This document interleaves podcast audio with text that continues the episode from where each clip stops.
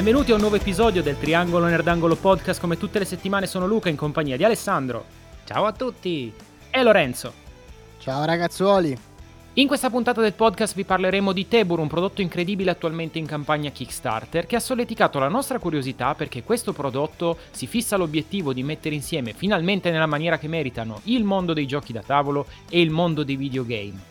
Per raccontarvi di questo prodotto siamo felicissimi di poter essere qui con uno dei suoi creatori. Diamo il benvenuto ad Alessandro Carlotto, lead programmer di Explored. Benvenuto Alessandro. Ciao, ciao, grazie, grazie a voi e ciao a tutti. Alessandro, guarda, noi siamo contentissimi che tu abbia accettato di eh, venire ospite qui da noi a raccontarci di questo prodotto che in questo momento è sulla campagna Kickstarter. Io ho fatto questa, questa intro eh, proprio per dare l'idea di quello che sta accadendo, nel senso eh, il tuo team ha deciso di fare questa grande scommessa e di riuscire veramente a, man- a unire questi due mondi. Noi siamo, eh, per chi ci segue, noi siamo sia giocatori da tavolo che videogiocatori, forse un po' più la seconda che la prima, però eh, vedere ciò che abbiamo visto noi, ovvero vedere il, il sistema Teburu in azione, è qualcosa che ci ha veramente fatto alzare in piedi sulle sedie. Ovviamente non possiamo non partecipare alla campagna Kickstarter di questo prodotto. Ovviamente. Eh, mi auguro, insomma. E, no, sì, eh, beh, eh, dopo tutto sì, diciamo che eh, noi ci siamo buttati in questa esperienza perché eh, di fatto noi per primi, proprio come team globale, siamo un insieme di eh, accaniti giocatori da tavolo e videogiocatori. Poi ehm, non ci si può improvvisare, diciamo, designer di un, un oggetto, mi verrebbe da dire, del genere, una tecnologia del genere. Eh, per noi è stato un processo lungo, con fatto di anche forti investimenti, che è venuto eh, a seguito di eh, diverse esperienze che abbiamo avuto con mm, diciamo, realtà ibride, chiamiamole così. Eh, questo è successo perché l'azienda eh, nasce nel 2008 eh, come azienda di videogiochi. Eh, facevamo giochi flash quindi ancora ai tempi dei videogiochi flash. Poi da lì eh, siamo passati al mobile, abbiamo fatto un upgrade, siamo cresciuti di numero, abbiamo la- lavorato con eh, realtà più o meno grandi per brand, per Ferriero, per diversi brand italiani e non solo, eh, che ci hanno comunque dato la possibilità di crescere, ma siamo rimasti sempre all'interno dell'ambiente videoludico, prettamente digitale. Poi è stato come un, un, parto proprio di un team, no? quasi una folgorazione, come se un bel giorno ci fossimo, eh, avessimo preso coscienza di noi, ci fossimo guardati in faccia e avessimo detto sì, però eh, in questa azienda non è che siamo solo programmatori e designer grafici, ci sono degli ingegneri elettronici, ci sono degli ingegneri informatici, c'è gente che ha contatto con realtà aziendali eh, che fanno eh, hardware, che fanno chips e, e, roba del genere e quindi perché non proviamo a fare anche l'hardware sostanzialmente? E così poi è nato quello che è stato il nostro primo vero impatto sul mondo ibrido, che è stato un gioco ibrido che era Ranimals, che avevamo pubblicato insieme a 505 intorno al 2016, dopo diverse iterazioni. Era un gioco sostanzialmente per, per bambini. Eh, dove noi avevamo brevettato una tecnologia che tramite Bluetooth si interfacciava con un telefono, un mobile e eh, attraverso delle macchinine su una tavola sostanzialmente delle macchinine che erano dei giocattoli per i bambini, quindi con le ruote a tutti gli effetti solo che avevano la peculiarità di essere eh, con la forma di animali e l'abbiamo trasformato in un controller di un videogioco in tempo reale. Quindi i bambini giocavano muovendo le macchinine su questa tavola e facevano formazioni e quant'altro che intervenivano su questo, questo gioco. E, e, quella è stata un po' la nostra prima esperienza che ci ha dato molta credibilità nel settore perché di fatto, indipendentemente dal fatto che poi questo prodotto abbia avuto più o meno successo, siamo partiti da, dal niente, dal concept eh, proprio dell'idea, c'era nemmeno l'hardware, non c'era niente, abbiamo fatto i prototipi, abbiamo fatto i brevetti, abbiamo contattato i produttori, abbiamo prodotto tutto e siamo finiti su uno scaffale. Quindi di fatto siamo riusciti proprio a portare dalla A alla Z tutto questo complesso eh, sistema che va, andava ben oltre la normale pubblicazione di un videogioco. Comunque eh, c'è tutto un sistema collegato ai fornitori, eh. firmware, che non ti dico lavorare magari anche con la Cina, quindi cioè, certo. c'è tutto un ecosistema, pezzi, non pezzi, cioè, è veramente complicato, complicato. E da lì poi abbiamo avuto altre esperienze, eh, sempre ibride. Abbiamo lavorato diversi anni con, con Clementoni, ci lavoriamo ancora, eh, però ehm, eh, più sull'aspetto digitale. Invece abbiamo partecipato con Clementoni alla pubblicazione dell'app, ma anche proprio alla progettazione del, delle schedine hardware che muovevano i robot intelligenti di, di Clementoni. Quindi erano piccole, dei piccoli robot eh, Lego sostanzialmente, simili Lego, a mattoncini, eh, che all'interno montavano un motore o più motori, quindi più attuatori, sensori, che venivano il tutto governati e interpretati da un PCB elettronico che si connetteva alla nostra app e da lì il bambino poteva fare tramite un disegno a blocchi, che ne so, vai avanti due secondi, gira a destra, se vedi nero fai qualcosa, fai un suono, registra qualcosa. E quindi quella è stata un'altra esperienza che ci ha fatto ulteriormente crescere nel, nel, mondo ibrido. Poi abbiamo partecipato con Bandai al progetto Tori e alla fine poi è iniziato il, il mondo Tiburu.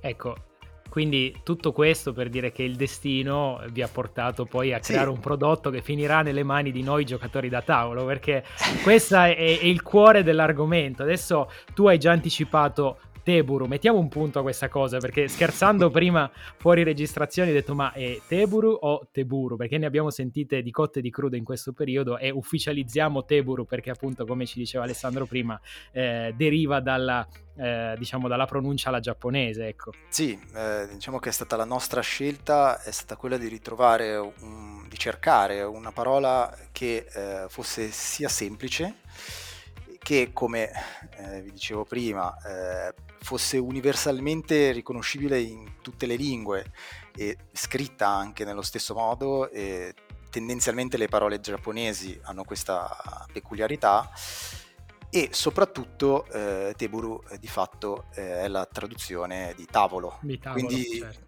Eh, noi volevamo comunque che anche il nome lasciasse trasparire quello che è la base di, questo concetto che vogliamo portare, cioè noi non vogliamo eh, mettere il digitale con forza al posto del gioco da tavolo. Cioè il gioco da tavolo è il gioco da tavolo che rappresenta una serie di eh, meccaniche anche sociali che sono assolutamente fondamentali nell'esperienza di un giocatore da tavolo e quindi deve esserci un tavolo, cioè la realtà è quella, è persone intorno a un tavolo che litigano, scherzano, si confrontano, si insultano e... Soprattutto e, l'ultima che... a seconda dei giochi mi verrebbe a dire. Esatto, esatto. Però comunque era un po' questa la nostra idea e quindi abbiamo trovato questa parola che non esisteva, cioè o meglio, non era utilizzata a livello di trademark in nessun modo, nessun, da nessuna azienda ed è stata scelta e da lì è nata la nostra avventura a Teburu. Beh, allora guarda, a questo punto io direi, come ti accennavamo prima della registrazione, noi abbiamo segnato giusto due domande, ma due tra virgolette ovviamente, e a questo punto direi che fatte le dovute premesse, direi che possiamo cominciare. Io direi che Ale, se vuoi iniziare tu con la prima domanda a questo punto che viene eh, da sé. Sì, direi che diventa spontanea. Aspetta che sro- srotolo il papiro. Beh dai, abbiamo parlato più o meno come, come nella, nella, sua forma più primordiale sia nato Teburu, ma fondamentalmente che cos'è Teburu? Eh, che cos'è? Beh, definirlo in due parole eh, o, ne, o ti do la definizione prettamente tecnica oppure ti posso dire che è un sistema che è nato per eh, poter, eh, viene da dire sviluppare, perché, ma forse essendo un ambiente anche fisico è creare la parola giusta, eh, esperienze enhanced, si direbbe all'inglese, di giochi da tavolo Quindi cercare di prendere il meglio di entrambe le parti. Quindi era questo il punto di partenza su cui abbiamo fondato tutti i nostri studi, le sperimentazioni, eh, anche i fallimenti ovviamente, in queste varie iterazioni che abbiamo portato avanti in questi anni. E le premesse sono eccezionali, se mi consentite di intervenire in questa cosa. Perché... È così, però sei poco di parte, Luce, è proprio parte no, no, no, no, no, no, ma io lo, lo sapete che io ho questo entusiasmo incontrollato nei confronti delle cose belle, quindi io assolutamente non vedo l'ora. Eh, ma siamo qui un minimo di serietà e facciamo il Kickstarter, è bellissimo, non abbiamo niente da dire. Okay, allora niente. Ma io, non, no. ma io, non, ho niente da nascondere, quindi è assolutamente in trasparenza la mia affermazione. Anche se quello che ha spinto fortissimo sono io, eh. È vero, è vero, è vero, è vero. No, com- comunque Alessandro, una delle domande che ci eravamo segnati era proprio come nasce l'idea, no? Ma pro- tu, ci hai fatto capire che di fatto è, è, il progetto di una vita da un certo punto di vista, no? E... Eh, eh, sì, perché in realtà è nata più come eh, una sorta di provocazione quasi, no? Che ci siamo autoposti perché eh, il progetto eh, ovviamente come vi ho raccontato è stato figlio di mille eh, iterazioni però in altri ambiti. E poi eh, proprio, ci siamo proprio fatti la domanda ma se volessimo mettere la tecnologia su un gioco da tavolo che cos'è che ci piacerebbe che potesse fare? E da lì abbiamo sostanzialmente incominciato anche a fare tutto uno studio interno che non solo dei giochi da tavolo, indipendentemente dalla passione, ma anche provare proprio a studiare le novità, stare al passo eh, e ovviamente eh, iniziare a seguire anche tutte quelle quei primi, le prime iterazioni, i primi esempi di eh, board game che si appoggiavano su un, una parte digital quindi anche esaminare eh, queste prime sperimentazioni che sicuramente davano e danno tuttora un, un'esperienza incrementale del, diciamo, del, gioco da tavolo classico, però alla fine eh, proprio provare a trovare, passatemi il termine, più che i difetti, magari le mancanze. Cioè, che, che cosa sarebbe bello che magari quest'app potesse fare in più oppure che cosa sarebbe bello che io non dovessi fare per poter sfruttare al massimo le potenzialità di questi due mondi. E, e da lì sono incominciate a uscire un po' di idee. Quindi dal ok, sarebbe bello che se io muovessi la pedina sul mio tabellone, eh, l'app sapesse esattamente dove la pedina si trova. Oppure sarebbe bello che lanciando un dado eh, l'app sapesse qual è il risultato e da lì eh, sono iniziate le vere e proprie sperimentazioni, quindi partendo dal ok, questo è quello che vogliamo, a poi scontrarci con la realtà dei fatti e vedere ok, questa è la cosa che vogliamo, funziona, ma fatta così quanto costa? e quanto costerebbe all'utente finale?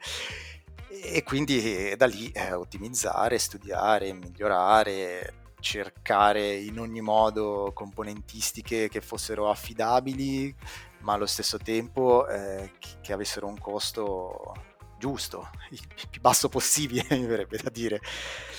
Eh, perché eh, comunque un'altra idea che noi abbiamo sempre perseguito eh, non era tanto portare all'utente finale un'alternativa, passatemi il termine, high level, cioè un, un'alternativa eh, eh, tipo i mega schermi dove touch che costano 3, 3.000 euro. Certo. eh, quello non, è per una piccola parte di persone che hanno un sacco di soldi e va bene, e, però non, non, significa entrare nelle, nelle, case delle persone. Eh, la nostra idea è proprio quella di mettere in piedi un, un ecosistema, dare la possibilità eh, di eh, creare un ecosistema di giochi che sfruttano questa tecnologia. Ecco, questo secondo me è un punto interessantissimo al quale poi magari dopo vorrei dedicare un attimino di più proprio per espandere questa, quest'ultima frase. Tra le varie funzionalità di Tebur, quindi sicuramente eh, tu ci hai già spiegato che si tratta di questo sistema, poi eh, io invito tutti a, eh, i curiosi ad andare a vedere la campagna Kickstarter dove insomma ci sono tutte le informazioni del caso, però vedere Tebur in azione, cioè voi, voi vedete insomma questa plancia, se così possiamo chiamarla, sulla quale vengono eh, sovrapposte le tile di un gioco, di un gioco da tavolo e eh, al di sopra le miniature. Diciamo che il, l'area di gioco è molto pulita in questo senso eh, e come ci diceva Alessandro, insomma, poi collegata con eh, un device che fa da master, tra virgolette, quello che accade sulla, sulla plancia di gioco viene poi riportato sulla, sul device e condiviso poi con gli altri device dei giocatori collegati e che stanno giocando attorno al tavolo. Però in tutto questo c'è una funzione che eh, secondo me è una killer application, cioè il fatto che io posso giocare anche non nella stessa casa di chi ha il, il tavolo, ecco in questo senso. Questo secondo me è che per noi ultra trentenni con famiglia che, che, che, trovare il, momen- il momento per poter eh, radunarsi intorno a un tavolo eh, esatto perché il problema principale è proprio quello trovare poi il tempo e i giocatori soprattutto che hanno voglia di uscire di casa, esatto. andare dal, da un amico, fare tardi. Invece, eh, conne- quindi... invece, mettersi a giocare a luna di notte quando ormai i figli dormono e- ed è tutto esatto. silenzio è un attimo. Esatto, ma poi, ma poi, oltretutto quando tu organizzi una serata, no? Allora devi riuscire a, tra virgolette, a sopravvivere alla pianificazione della serata. Poi c'è il fatto, ma mangiamo insieme o non mangiamo insieme? Poi c'è quello che mangiamo insieme, no, ma arrivo mangiato perché devo, faccio tardi. Poi la pizza e ritardo la pizza. Poi un casino. E poi devi sopravvivere al fatto che durante la serata non arrivino telefonate che ah no devo andare a casa insomma diventa un pasticcio poi se per caso uno o due tirano pacco prima della serata insomma non tiri neanche fuori la scatola del gioco e la serata si è risolta così è come organizzare la classica partita di sì, calcetto. Esatto, eh. sì. condivido la tua esperienza di vita. Esattamente.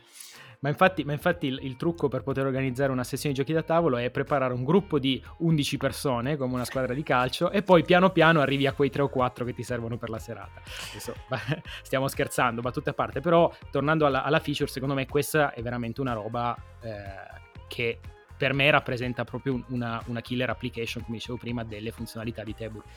Sì, eh, beh, guarda, allora la realtà è giusto preciso una cosa, eh, che effettivamente tu hai descritto il, diciamo, la user experience migliore, però noi come diciamo, prerequisito noi, nostro interno e ovviamente anche per poter fare in modo che sia il più fruibile possibile, tutti i nostri giochi, o comunque in questo caso The Bad Karmas, che è quello della campagna Kickstarter attualmente in corso, eh, necessitano di un solo device.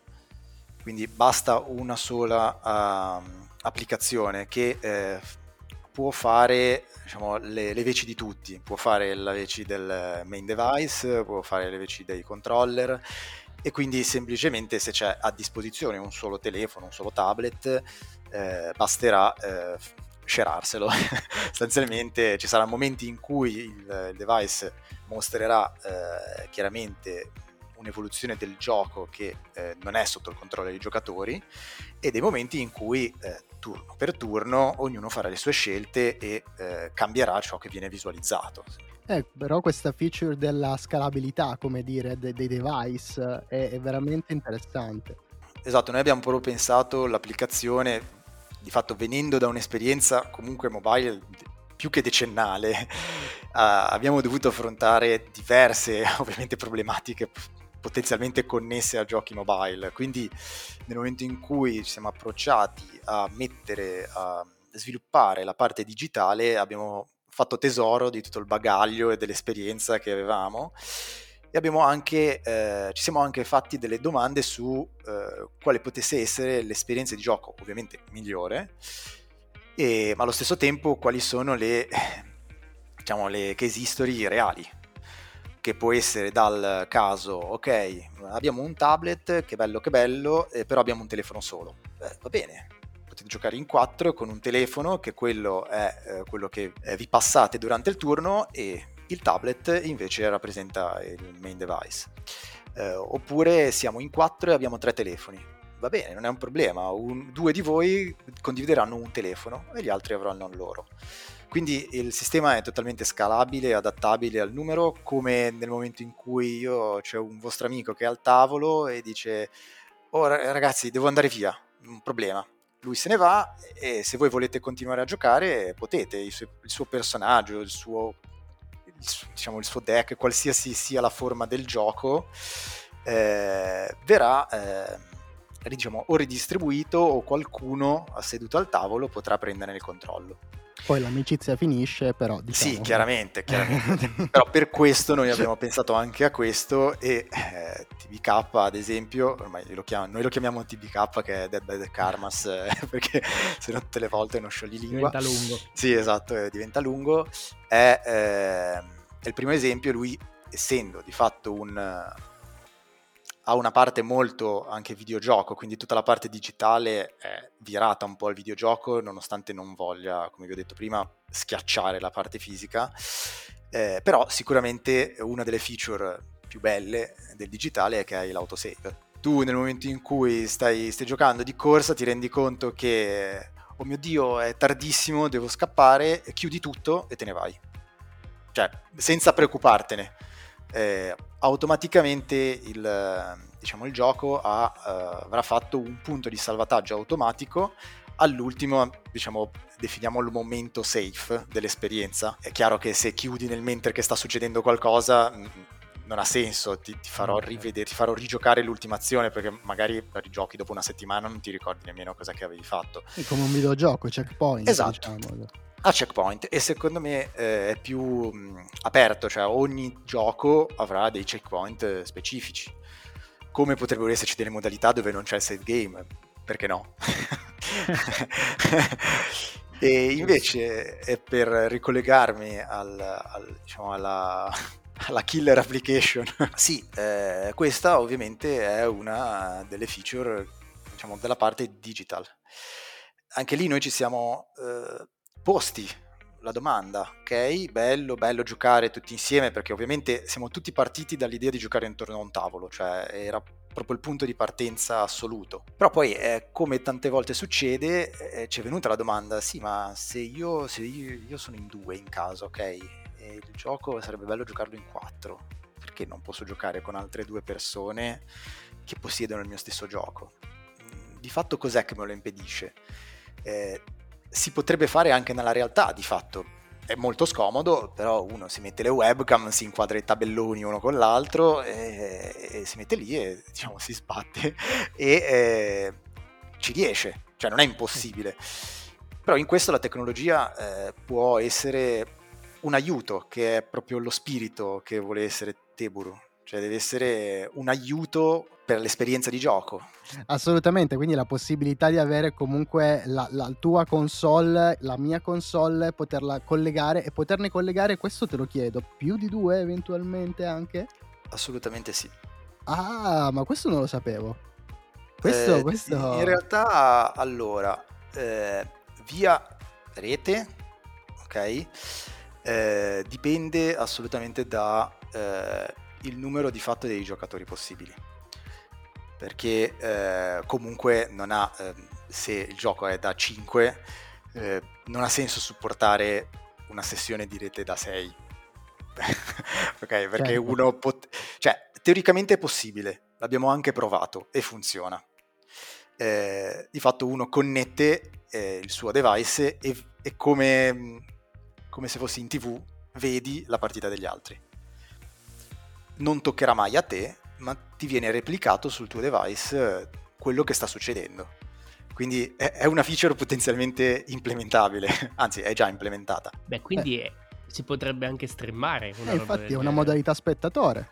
È una modalità spettatore, a tutti gli effetti è una modalità mm-hmm. spettatore chiaramente non, non, è pensato per questo, perché comunque eh, ovviamente sono eh, dati che viaggiano attraverso la rete, che appesantiscono ovviamente la comunicazione, però mh, non è assolutamente, cioè non c'è nessuna controindicazione fine, al fine dell'esperienza di gioco. Guarda, in base a tutto quello che, che hai detto, mi, mi, sorge una domanda che è quella eh, su proprio l'applicazione Teburu ehm, avrà in sé una specie di libreria che conterrà tutti i giochi compatibili oppure eh, si, si, modella al, al, gioco che tu hai? Cioè, non so se mi sono spiegato. No, sì, sì. Ho, eh... ho, capito la tua domanda, sì, eh. sì. allora, eh, l'idea eh, è comunque di eh, avere un'applicazione e quindi un gioco eh, per ogni gioco che verrà pubblicato su Teburu. Quindi applicazione A, gioco A, in modo che sia anche, tra virgolette, più chiaro da un certo punto di vista. Oltre al fatto che è vero che parliamo comunque eh, di applicazioni di supporto di fatto eh, a un gioco da tavolo, però rispetto allo standard delle digital application che ci sono adesso che appoggiano un gioco da tavolo, per noi è una parte eh, importante proprio dell'esperienza. Quindi eh, a seconda dei casi, a seconda delle applicazioni e del tipo di anche ehm, esperienza che vogliamo ampliare, potrebbero avere ovviamente un certo peso. Quindi eh, fare un'applicazione contenitore rischierebbe di essere una mega giga applicazione. Eh, detto questo, eh, sicuramente eh, non sappiamo ancora se day one o dopo, probabilmente dopo, eh, però è nostra intenzione eh, avere un'applicazione, definiamola Teburu, quindi sistema, con una login, utenti e quant'altro che possa gestire più un aspetto più collegato alla tecnologia.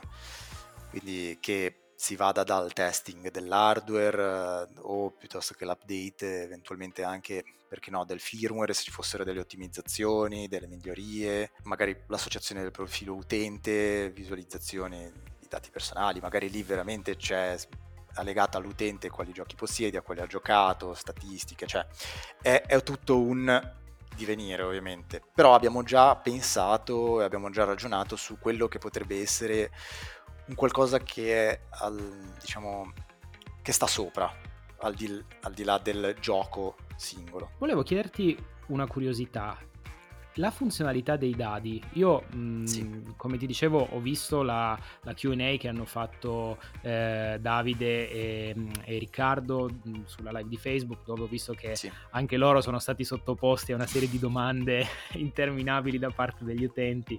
Eh, volevo solo chiederti una cosa che non, non ho colto durante questa, questa live.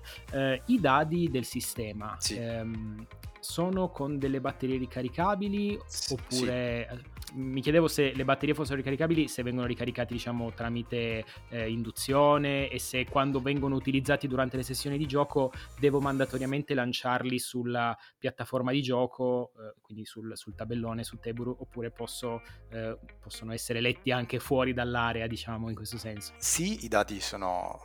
La batteria ovviamente sì è ricaricabile sì è a induzione, eh, sì lo slot di ricarica è eh, sulla, diciamo, sulla core di Teburu, okay. quindi eh, diciamo, sulla parte che contiene un po' la tecnologia del, del tabellone. No, non devi lanciarli sul tabellone.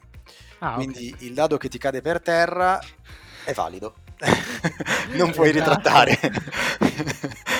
Guarda, mi hai anticipato, lo stavo per dire io, perché se cade dal tavolo non conta, ormai non vale più. Non vale più, esatto. Non vale più.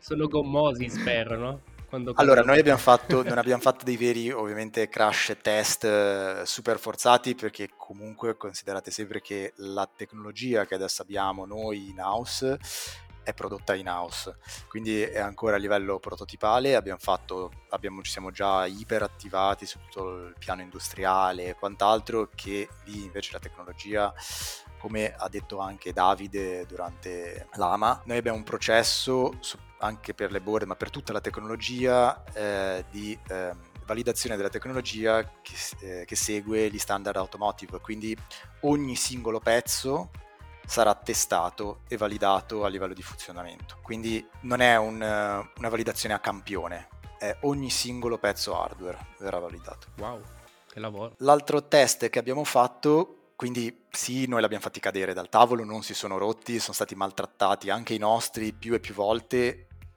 Diciamo, fallimenti a livello di, diciamo, strutturali non ne abbiamo avuto e eh, come test noi al momento siamo riusciti a lanciare tranquillamente 16, 16 dadi e a leggerli tutti contemporaneamente, cioè come lancio simultaneo. Come lancio invece eh, differenziato potenzialmente non c'è limite. Quindi eh, se tu hai 16 dadi, lui ne ha 16, io ne ho 16, se noi li lanciamo un po' alla volta, ogni singolo dado è riconosciuto come un dado a sé stante che ha il suo risultato, i suoi eventi e quant'altro. Questo, questo, è interessante, nel senso che poi sarà anche eh, l'applicazione a fare la matematica di turno, no? Quindi Esattamente. dirti hai hittato oppure no, questo è notevole. Ma infatti guarda, Luca ha toccato subito il punto dove volevo andare io, cioè l'accessibilità.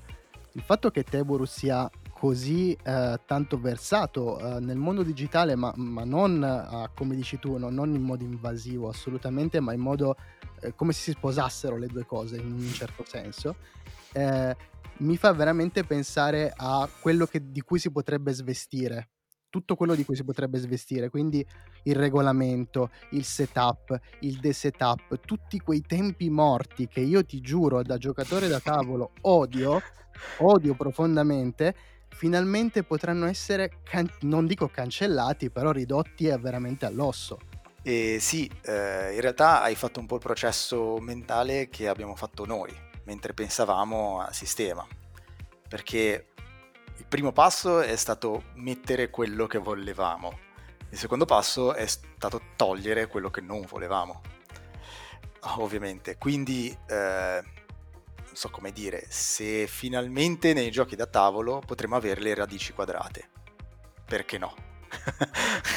ok, è un'esagerazione, ok? Però eh, n- non puoi pretendere che un giocatore da tavolo si metta a fare dei conti complessi certo. per poter ottenu- ottenere dei, un risultato, un modificatore. Qui non è un problema, mm. non è assolutamente un problema. Sul, diciamo, sul controller, sull'applicazione, tu hai il risultato finale. E se vuoi, non è assolutamente un problema tappare sul tooltip relativo che ti spiega che conti sono stati fatti per arrivare a quella cosa. Però una volta che l'hai razionalizzato, hai capito come funziona e a quel punto l'hai interiorizzato, che questo è un po' quello che potrebbe essere definito il tutorial digitale, o meglio il tutorial ibrido in questo caso, è un problema che non ti poni più. E quindi addio token, addio, cioè token inutili, ovviamente, perché magari alcuni token ha senso comunque continuare a usarli perché siamo sempre lì eh, è un ridurre tutto ciò che è veramente non necessario, ciò che invece eh. contraddistingue l'esperienza, è bello averlo. Certo. Cioè, quindi la porta, per dire, è una cosa che digitalmente io te la posso simulare quanto voglio, ma non è bello togliere la porta quando apri la porta? Certo. Ok, quindi quello sicuramente è un oggetto che rimane. Sì, sì, magari vedere mille punti ferita su un boss, eh, due, il segnalino veleno, esatto. il segnalino stordito, esatto. come quasi tutti i dungeon crawler che, sì. che, che hanno questi mille status diversi. Esatto poi ti porta anche magari a sbagliare appunto al, uh, i calcoli esatto, effettivi esatto. poi del danno e non puoi neanche più barare. ok, questo è vero. questo non posso nascondermi. Però, eh, come dici te, è proprio il bookkeeping quello che andiamo a, a sottigliare al limite, perché facciamo finta che veramente eh, facciamo il gioco comunque in cui ci piace tantissimo avere i token e li mettiamo tutti, però poi quei token hanno un significato. E quando il mostro agisce e noi dobbiamo capire cosa sta facendo, ogni token magari è un modificatore boh, strano. E quindi eh, devo mettermi lì e guardare ogni singolo modificatore, tenerne traccia e magari alcuni sono modificatori ora parliamo di un dungeon crawler così è più semplice anche parlarne, no? Eh, alcuni sono modificatori ai danni, alcuni sono colpire, alcuni è l'armatura, cioè è una semplificazione grossa di tutto questo aspetto. E oppure, come abbiamo fatto un altro esempio, come abbiamo fatto in The Bad Karmas, ad esempio, puoi avere un, un boss, uno Zodiac, in un gioco da tavolo, di cui non conosci i punti ferita. Questo è, questo è interessante. Guarda, e mi hai dato lo spunto per riportarti una domanda, eh, perché noi abbiamo un gruppo Telegram che si chiama L'angolo del triangolo, dove eh, ci sono i ragazzi che ci seguono un po' più da vicino, con i quali chiacchieriamo quotidianamente un po' di tutto quello che eh, e, e, gira intorno un po' alla sfera nerd, diciamo, sì. di videogame, giochi da tavolo, quindi poi sono i ragazzi che ci sono più da vicino. E eh, di solito cosa facciamo? Anticipiamo eh, la puntata che andremo a registrare in maniera da ricevere qualche domanda direttamente da loro. Guarda, e ti porto la domanda di un, di un ragazzo del gruppo che si chiama Black e in funzione di questo lui mh, non ha eh, diciamo lesinato l'entusiasmo nei confronti delle miniature che avete inserito, che avete deciso di, di, di inserire in uh, The Bad Karmas e diceva, ci chiedeva ma eh, quanto è importante includere le miniature all'interno di un board game? È un plus che le persone cercano oppure preferirebbero spendere meno? Ed è una domanda nella quale io un po' mi riconosco perché mh, a differenza di quello che diceva Lorenzo prima, cioè il setup o il desetup, io eh, credo che, ma parlo personalmente, a me proprio il setup del gioco è, una, è quasi un rito, no? per me, a me piace proprio, però mi rendo conto che poi arrivi a un certo punto eh, in cui ti scontri con la realtà e eh, i tempi si allungano e poi perdo un segnalino e poi non mi ricordo e soprattutto come dicevi tu il bookkeeping. Però al netto di questo eh, sicuramente il contatto col prodotto qui c'è. Sì. E nel, nella fattispecie qui appunto e mi, mi raggancio alla domanda che, che, che, ti porgo da parte di Black le miniature no? quindi queste miniature che sono comunque incredibili e neanche piccole mi viene da dire perché insomma sono abbastanza notevoli eh, beh, eh, dopo tutto noi abbiamo fatto, abbiamo prodotto, abbiamo creato, perché è un boss fight sostanzialmente, e non esiste boss fight senza la miniatura boss. Quindi eh, tra le varie eh, valutazioni a livello proprio esperienziale verrebbe da dire, eh, per rispondere a, alla domanda di, di, Black, probabilmente la miniatura in sé è una parte importante del, dell'esperienza di gioco perché dà uh, quello che noi definiamo essere un po' il, il, il contatto fisico cioè un po' come il esatto. dado puoi, puoi, fare un gioco ovviamente senza il dado però eh, nel nostro caso ad esempio eh, dove gran parte delle cose le spostiamo sul digitale, il, l'atto di prendere un dado e lanciarlo e sapere che tu di fatto sei artefice del tuo destino, io il dado mm, te lo potrei fare anche in digitale, che tappi sullo schermo e c'è un dado 3D che gira e ti dice hai fatto 3. Eh, però non è la stessa cosa, mi sento di dire. Assolutamente no. okay. e allo stesso modo, sì, eh, potresti giocare con eh, dei dei piccoli cartoncini, dei tokenini eh, per simulare il boss, però non è la stessa cosa. Non è la stessa cosa e quindi la nostra idea era, è stata quella di limitare al, al minimo le cose, non, cioè, o meglio, ridurle a quelle che veramente sono indispensabili per poter avere comunque questa sensazione aptica, questa sensazione di giocare veramente a un gioco da tavola comunque. Assolutamente. Sì, no, anche perché poi i dati in digitale danno adito ai complottismi, tipo, ah no, ecco, esatto. il dado ha dato il risultato che voleva lui.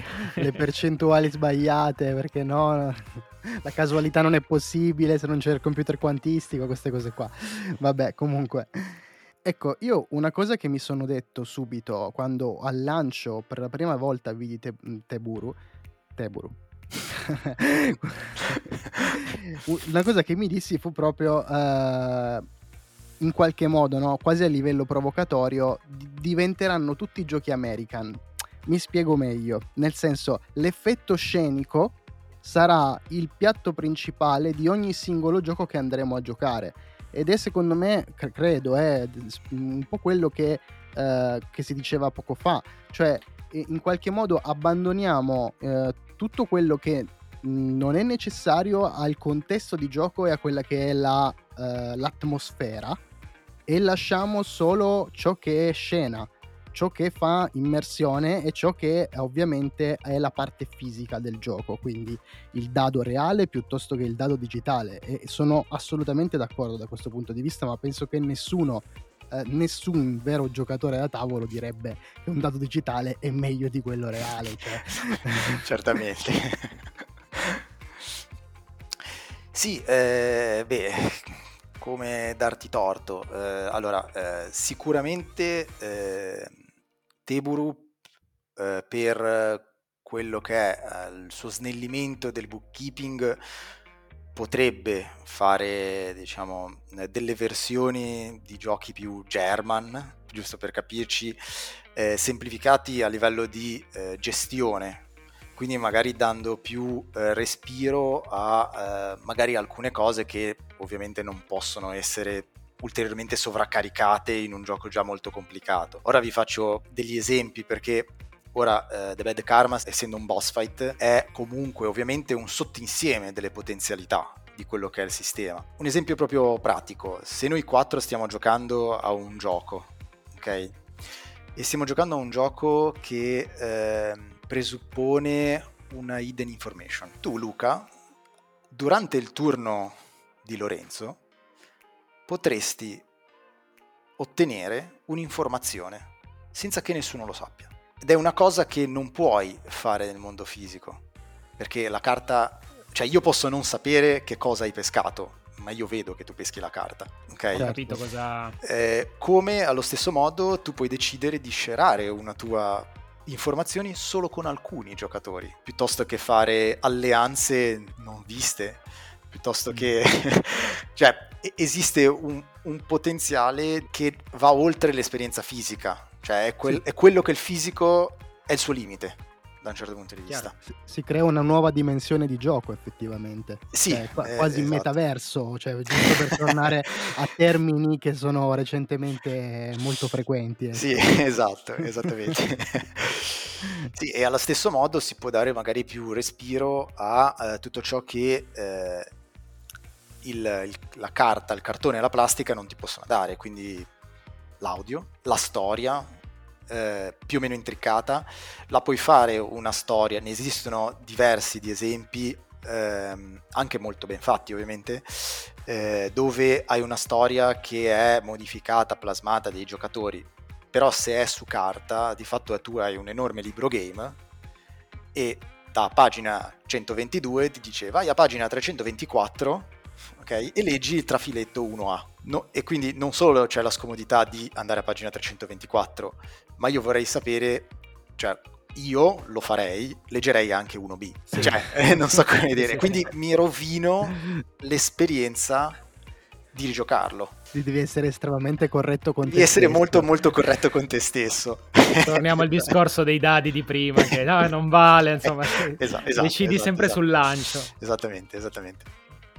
E quindi eh, ci sono una serie di eh, caratteristiche che sono intrinseche diciamo, nell'ambiente digitale che possono portare un valore molto grande nel, nel mondo fisico. Assolutamente. Beh, ma allora a questo punto, visto che abbiamo citato più volte The Bad Karmas, direi che possiamo dedicargli un po' di tempo anche al gioco in sé, quindi eh, innanzitutto, bravissimi per aver scelto eh, i segni zodiacali come boss perché come sanno tutti quanti quelli che mi ascoltano sono appassionato di Cavaliere dello Zodiaco, quindi avere tutti i segni zodiacali è bellissimo. Persino Fiuco, cioè, persino il tredicesimo Cavaliere d'Oro mai, eh, mai no, non poteva mancare, siete riusciti a... da dire. Eh, infatti, fantastico. Quindi direi che cos'è effettivamente Bad Karmas? Che, che gioco eh, ci troveremo davanti? Che ricordiamo che comunque è in campagna Kickstarter, tra l'altro avete è finalmente funded, in, sì. ehm, funded, sì, sì, funded, quindi perfetto. Sì, esatto, esatto. Allora, che gioco? Eh, allora, da un punto di vista prettamente tecnico, mettila così, io te lo potrei definire come un cooperativo un boss fight cooperativo. Però andando un po' nel dettaglio e cercando di vedere che cosa Tebur può dare di più a un boss fight cooperativo, io ti posso aggiungere, o meglio, posso iniziare a parlarti del fatto che eh, l'IA del boss è un'IA eh, che segue un principio stile videogame. Non ti potevo ovviamente fare una IA che eh, distruggesse i giocatori, cioè un'IA veramente intelligente che rendesse l'esperienza di gioco eh, frustrante, ok? Devono essere battibili per quanto difficili, esatto, per quanto difficili, per quanto sicuramente con la possibilità di renderli più difficili per ovviamente un'esperienza di gioco migliorativa o peggiorativa, a seconda di, di qual è il tuo spirito. Eh, che però va oltre il eh, inasprire il combattimento aumentando i danni che ti fa e i punti vita, magari cambia il comportamento. E magari tu riconosci in determinati boss, in determinati zodiac, chiamiamoli alla fine col loro nome, dei pattern che a seconda del loro stato di salute, del momento della battaglia, di diverse cose che possono dipendere dallo scenario o dallo zodiac stesso, cambiano e si modificano. E tu combattendoci contro impari a conoscerli, quindi incominci a sapere che se fai quella determinata cosa è molto probabile che allora lui possa reagire in questo modo. Il tutto condito con l'idea che, come hai detto tu giustamente, abbiamo scelto come boss i, eh, i segni zodiacali. E come più o meno tutti sappiamo i segni zodiacali hanno anche delle caratteristiche diciamo, universali all'interno del segno, cioè il toro che è possessivo, il leone che è superbo. Abbiamo voluto cercare di dare una connotazione in un qualche modo caratteriale all'esperienza di gioco. Quindi l'esperienza di gioco che ci sarà giocando Aries sarà completamente diversa nel momento in cui giocherai Gemini, per dire. Perché hanno un approccio diverso alla battaglia perché sono due caratteri diversi. Quindi uno potrà essere più aggressivo, uno più schivo, uno vorrà plasmarti la mente, uno vorrà rivoltarti contro il gruppo, uno sposterà le cose. a, nostro, a nostro divertimento mi verrebbe dire in modo da eh, chiaramente poter fornire 12 sfide completamente diverse dove eh, lo scenario, quindi l'ambientazione che appartiene allo Zodiac è un tutt'uno con esso. Quindi gli scenari saranno, sono diversi e eh, sono eh, uniti uno a uno con lo Zodiac corrispondente. Mm. Quindi anche quello che si trova sullo scenario è collegato allo Zodiac, perché di fatto il concetto è che quella parte del mondo è stata plasmata dal, diciamo, da questa semidivinità che si sta risvegliando e quindi l'ha modificata a suo vantaggio sostanzialmente. Ed è comunque una campagna, quindi bisogna sì. co- concatenare diciamo, le, esatto. le, le avventure. Eh, esattamente, cioè, uno degli aspetti di The Bad Karmas è stata la nostra volontà anche di creare un IP, cioè proprio un, un mondo più ampio che contiene di fatto questi The Bad Karmas, che sono eh, questi quattro eroi che eh, in realtà non, non sono eroi inteso nel senso epico del termine, sono quattro persone comuni che eh, sono raccolte da un astrologo, che è questo Gil, che un po' per caso, un po' per fato, mi verrebbe da dire, eh, un po' per karma, eh, si risvegliano come eroi del passato piuttosto che hanno dei poteri che uniti a queste armi che loro possiedono, che gli vengono fornite, possono sconfiggere gli Zodiac. Tra l'altro, tra l'altro Gil è personaggio giocabile a questo punto. A questo punto è diventato un personaggio possiamo giocabile. Possiamo dirlo, è diventato un personaggio sì, giocabile. Quinto sì. player, autorizza la giocata al quinto player. Sì, eh, che um, come è più o meno chiaro dai commenti, dai vari update, eh, il quinto giocatore è universalmente, cioè l'app supporta il quinto giocatore, cioè il gioco si può giocare in 5. Gil è un personaggio a parte che ha una meccanica eh, diversa quindi un po' più peculiare, che eh, risulta essere una donna come personaggio singolo che ha le sue skill, le sue azioni eh, totalmente peculiari, diverse dal, dagli altri. Esistono, ormai sono usciti, ci sono add-on eh, per altri personaggi, personaggi che sono... Eh, visto che va molto di, di, moda, come ha detto anche Alessandro, mi sembra, le eh, rappresentazioni di multiversi, di altri universi paralleli di questi quattro eroi del nostro mondo, del nostro tempo, che non sono skin di altri, cioè non sono solo l'aspetto estetico. Ognuno di loro ha eh, il loro modo di combattere, quindi ha proprie skill, proprie azioni che quindi variano l'esperienza di gioco per i giocatori. Domanda velocissima, ma sono meshappabili tra di loro? Assolutamente sì. Ah, ok, perché ho visto che ogni set di quattro eroi ha un, un preciso mh, stile, ecco.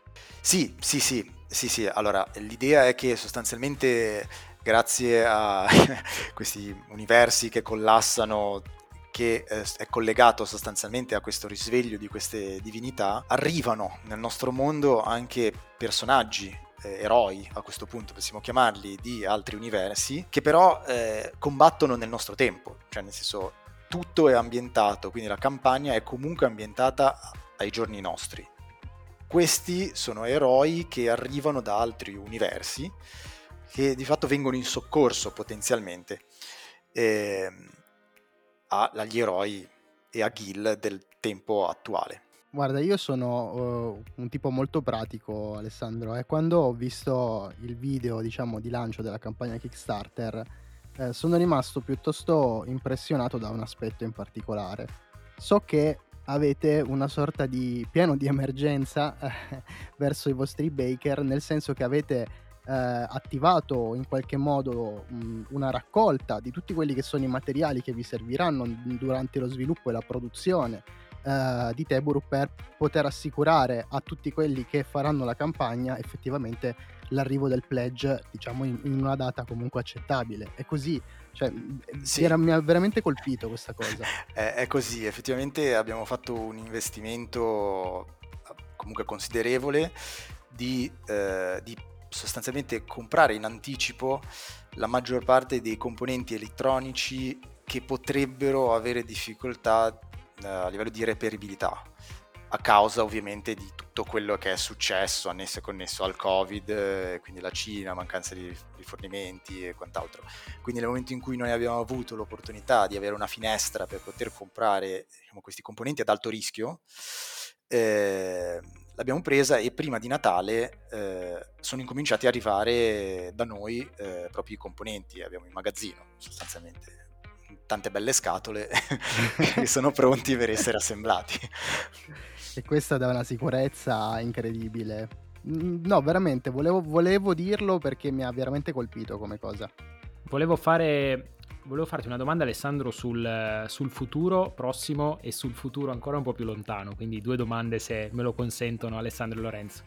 Eh, la prima era legata ai, diciamo, ai brand che voi avete, ai titoli che voi avete diciamo, in previsione di prossima uscita co- per il sistema Teburu come Sword and Sorcery e, e lì ovviamente eh, ho appreso che eh, sarà proprio una tra virgolette un box a parte, cioè io non posso utilizzare il mio Sword and Sorcery sul sistema Tebur, ma ci sarà comunque da avere la, eh, il, diciamo, il kit dedicato, ecco, se così possiamo, possiamo dire, il kit di gioco dedicato.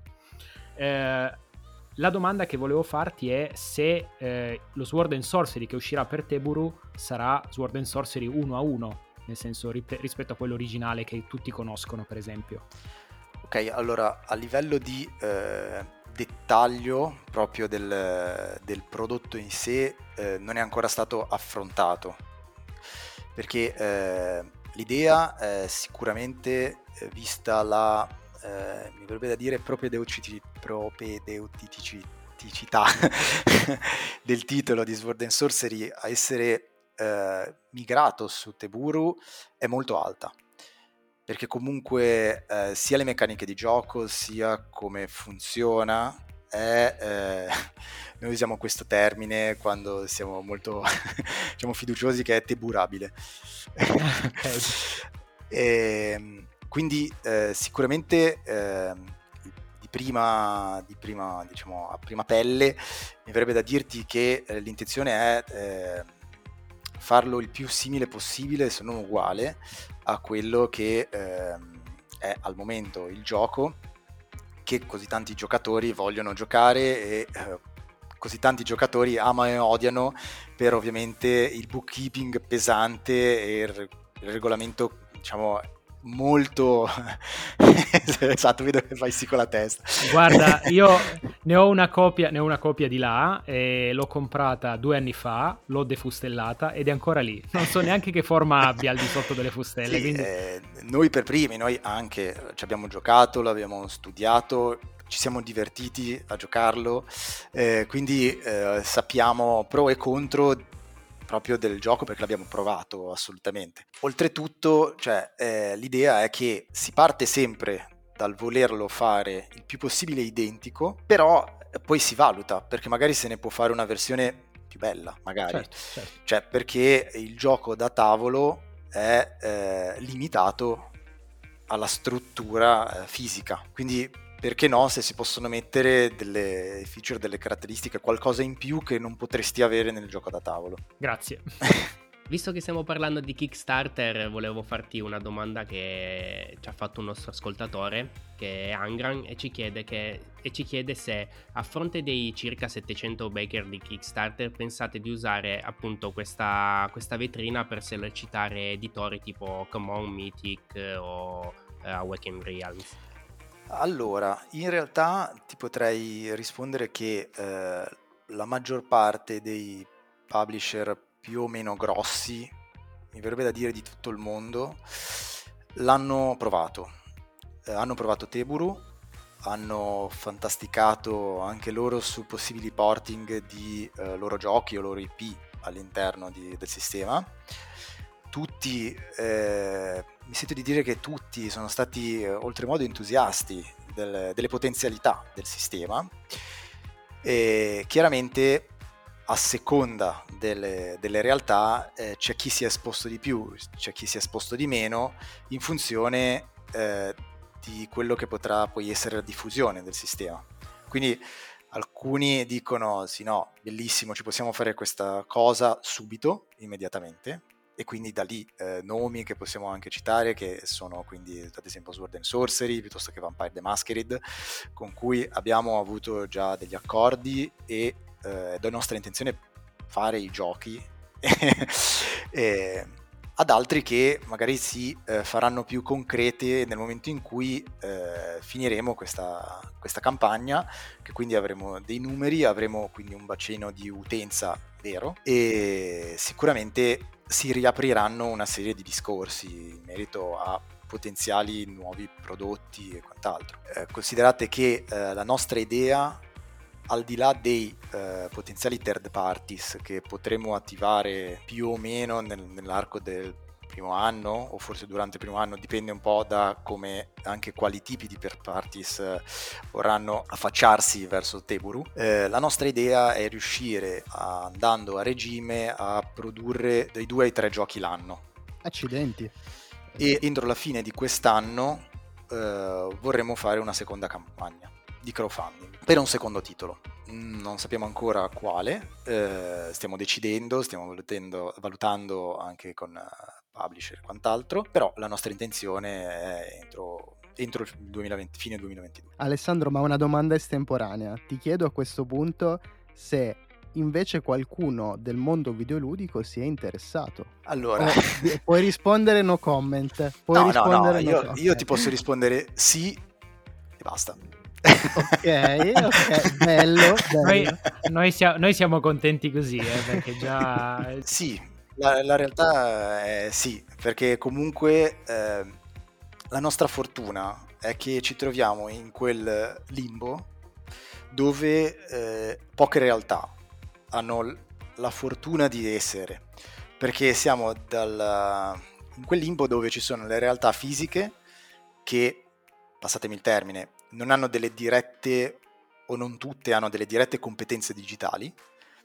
e poi ci sono le realtà digitali che magari non hanno zero o quasi nulla di competenze fisiche. E quindi, eh, ritornando alla domanda iniziale, ovviamente sì, ci sono anche delle realtà prettamente digitali che incominciano a eh, investigare sulla possibilità del perché no non fare magari di un IP totalmente digitale una versione che prende da, dalla sua IP digitale il contenuto digitale e si espande verso il fisico in questo caso, paradossalmente. Ma noi volentieri siamo qua, eh, nel senso che voglio dire, quando, quando, determinati prodotti arriveranno, noi saremo qui ad attendere. Ma eh, guarda, mi verrebbe da dirti che se, se come tu, Millanti, hai, hai pleggiato, farai parte del, del, bacino di utenza che avrà il, il bollino di Founder e quindi sarai assolutamente partecipe del, della possibilità di eh, testare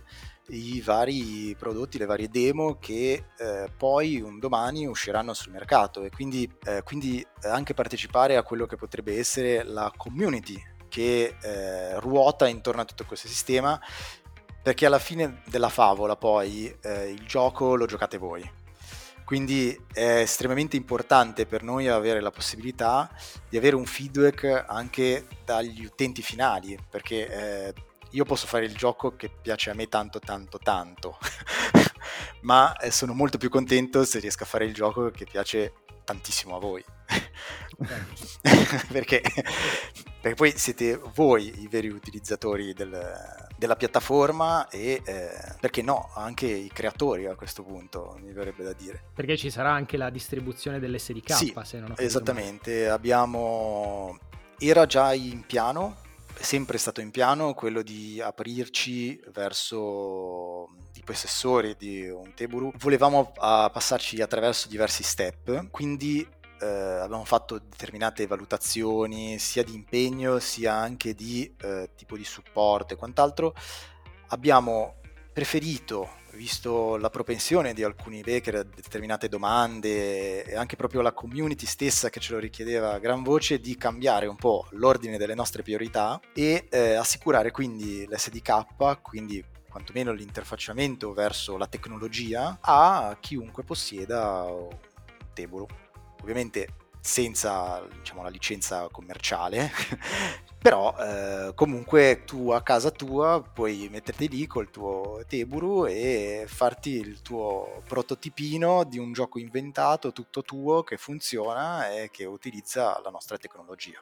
Visto Ale, puoi ancora barare, ti puoi sviluppare il tuo gioco, puoi fare il dado elettronico con tutte le sei facce da sei così sei a posto almeno. Pegna, pegna però, eh, perché ancora ci copiano l'idea. Per, e giusto per, visto che abbiamo toccato un po' l'argomento, giusto per fare delle puntualizzazioni, eh, noi ci siamo scontrati eh, diverse volte durante la campagna, ma anche prima, anche durante le fiere. Eh, purtroppo eh, la realtà è che il Covid un pochino ha tagliato un po' le nostre gambe, non tanto per eh, lo sviluppo, la ricerca, l'innovazione, ma quanto proprio per le fiere. Perché quando eh, comunque proponi di qualcosa di molto innovativo, è importante che la gente lo provi. Quindi noi avevamo cioè, proprio in programma di fare più fiere possibili eh, ma poi in soldoni ne abbiamo fatte solo due, perché con tutto il lockdown, con tanta l'impossibilità di viaggiare, di andare in America, cioè è stato un problema. Quindi chi l'ha provato è stato entusiasta, però ci sono state tante persone che non hanno potuto provarlo, quindi hanno dim- diminuito molto il bacino di utenti che potevano farci da eh, portavoce. Certo. Il problema quindi a livello comunicativo, perché se tu lo provi lo capisci. Se non lo provi è, è difficile per me farti passare eh, che cosa significa a livello di esperienza questo doppio dilemma, perché da una parte sei comunque spaventato dalla tecnologia che non conosci e dall'altra è un gioco che magari tu hai già giocato in un'altra versione e quindi che tu conosci, però non, non puoi prevedere come potrebbe essere la versione con la tecnologia. Quindi hai quasi un doppio problema, no? Certo. Noi stiamo cercando attraverso gli update, attraverso gli AMA, attraverso le interviste, attraverso gli influencer, attraverso mille video e quant'altro di provare a sopperire a questa mancanza che purtroppo ci ha un po' penalizzato. Facendo un parallelismo estremo potremmo dire che è un po' come la realtà virtuale. Eh, no, non fai fatica a spiegarla, cioè la devi provare e, e la stessa cosa penso sia esattamente per, per, per te Buru, perché comunque sia non, hai, non avendo la dimensione fisica, che per un board gamer ovviamente è, è la base, non avendo la possibilità quindi di far fiere, sai, chi, come dire, un po' gli ambassador di turno vengono a mancare totalmente e di conseguenza è chiaro, ma questo ce l'hanno detto tutti, eh. abbiamo fatto anche altre, altre puntate con uh, alcuni designer che proprio hanno accusato le fiere in particolare come eh, primo, primo colpevole, diciamo, di una cattiva comunicazione, mettiamola così.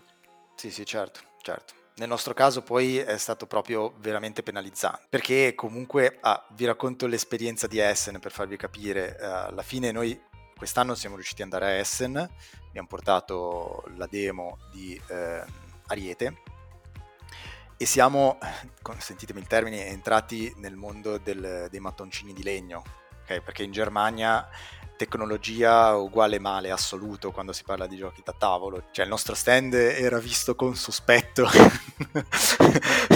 Perché dici Do- dov'è il legno? Questi qua hanno telefoni, un tablet. sì, ci sono le miniature, ma, ma che cos'è sta roba? Dovete andare col telefono di legno. esatto.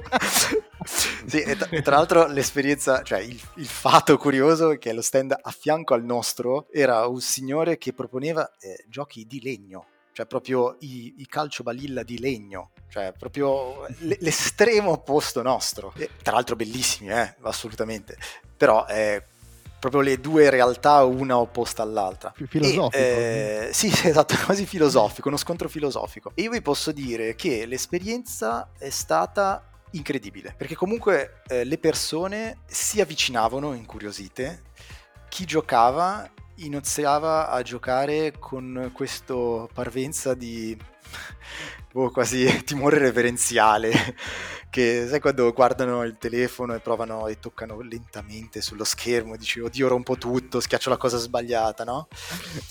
e questo per i primi per il primo turno so quattro round poi basta il dramma, gente che urlava in tedesco, che diceva no, devi fare quello, no, ma guarda che quello si muove, no, cosa fai? Scegli quell'azione.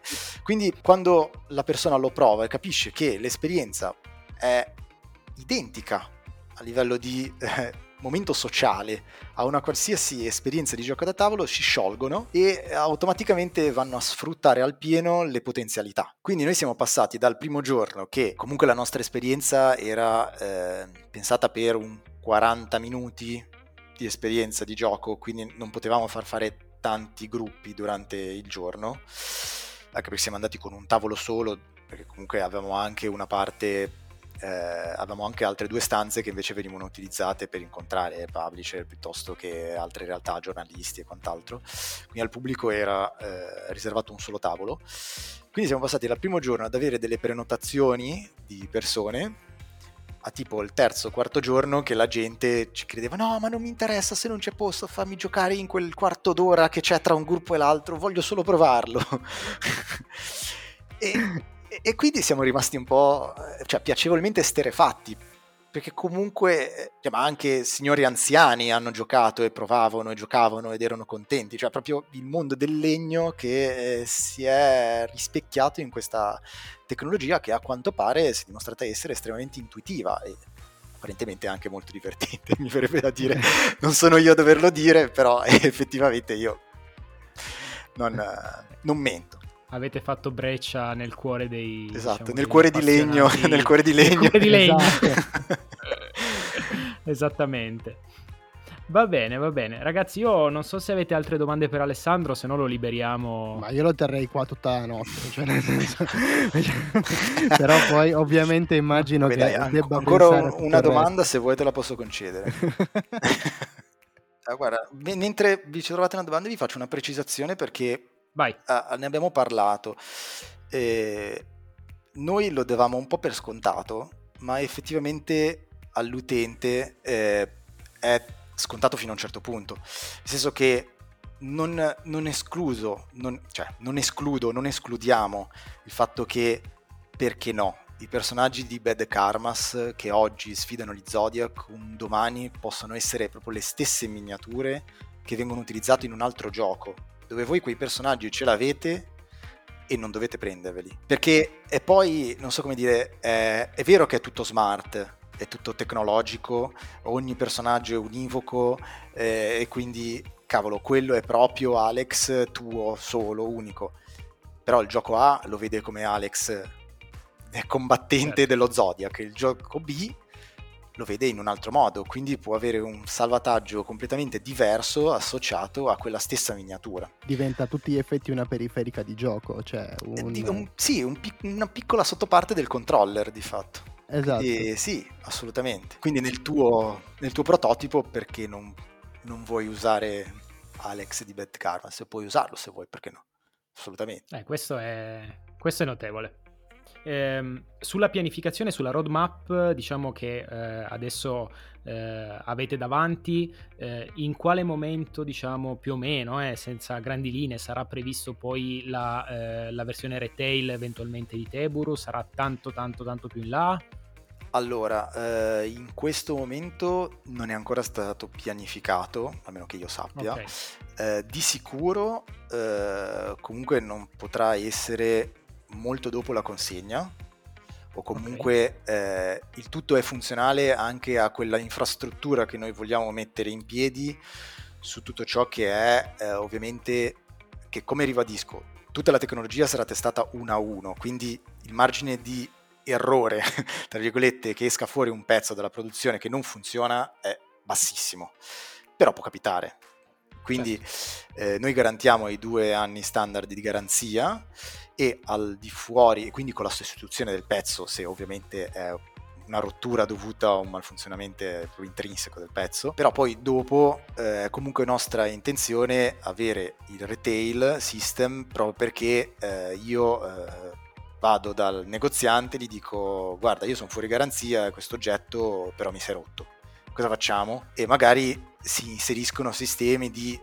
riparazione magari la vedo più dura, però magari acquisto del Teburu nuovo con uno sconto o magari al prezzo di produzione perché tu mi dai indietro quello vecchio. Chiaro. Ok, okay certo. quindi me- meccanismi volti a dare un ulteriore livello di sicurezza per comunque è un pezzo tecnologico sicuro e rodato e testato quanto noi più possiamo però non possiamo nasconderci dall'idea che magari fra tre anni o quattro anni eh, magari si può rompere cioè, eh, inevitabile. Magari non si rompe mai, ti dura 15 anni, come un po' qualsiasi oggetto tecnologico. Sì, ma io lo vedo assolutamente assimilabile a una console. Mm, sì, n- sì. Nulla di più. Uh, diciamo, sì, a noi eh, di fatto è un noi non ci piace tanto definirla proprio console perché non vogliamo nemmeno metterci in competizione con le console vere. No, no? certo.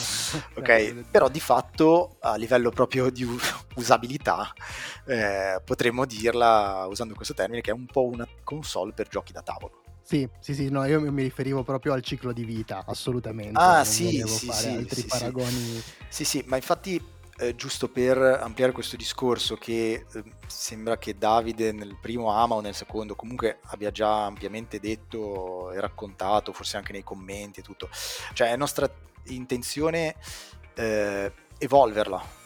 Nel senso, noi quello che adesso proponiamo è la versione di Teburu, che non vuol dire che fra un anno esiste il Teburu 2.0 e tu che hai comprato questo sei fregato. No, questa non è assolutamente la nostra intenzione.